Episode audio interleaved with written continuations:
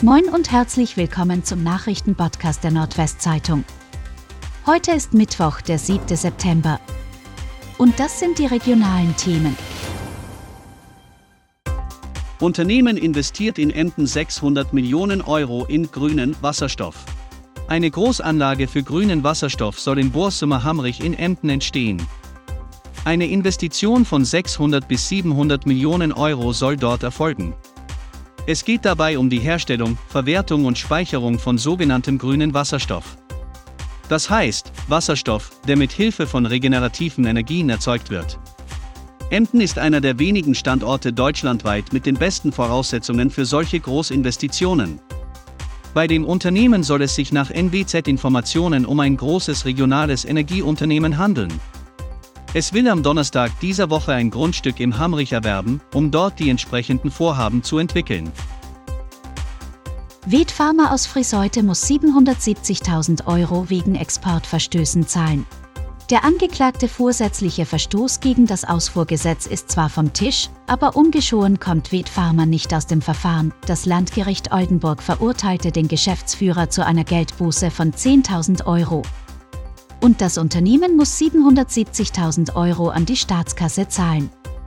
Ved Pharma hatte Produkte mit dem Wirkstoff Pentobarbital unter anderem in die USA exportiert. Mit dem Mittel werden Tiere eingeschläfert. Aber der Wirkstoff kann auch beim Vollzug der Todesstrafe eingesetzt werden. Deshalb legt die Europäische Union in ihrer Antifolterverordnung fest, dass Exporte in die USA, wo die Todesstrafe verhängt wird, eine Genehmigung benötigen. Boris Hermanns neues Schiff Sea Explorer getauft. Der Oldenburger Hochseesegler Boris Hermann hat am Dienstag in Hamburg sein neues Boot getauft. Es bedurfte aber zwei Versuche, bis die Champagnerflasche tatsächlich am Bug der Malizia Sea Explorer, die im Traditionsschiffhafen in der Hafen City festgemacht hatte, zerschellte. Dieses Boot ist wirklich ein Biest. Es will nach vorne jagen, sagte der 41-jährige Oldenburger, dessen Fernziel mit der Malizia Sea Explorer die erneute Teilnahme an der Einhandweltumsegelung Bondi Globe 2024-25 ist. Die Taufe der gut 18 Meter langen Rennjacht mit einer Masthöhe von 29 Metern hatten 100 Schulkinder vorgenommen, die nach dem Festakt alle nacheinander an Bord gehen durften. Leichenfund in Bremerhaven, wohl kein natürlicher Tod. Nach dem Leichenfund in Bremerhaven gehen die Ermittler nicht von einem natürlichen Tod aus.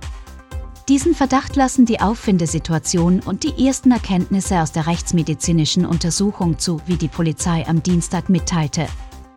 Am Montag hatte ein Passant die Leiche im Ortsteil Geestemünde unweit des Flusses Geeste entdeckt. Zur Identität liegen noch keine Erkenntnisse vor. Die Kriminalpolizei habe die Ermittlungen aufgenommen.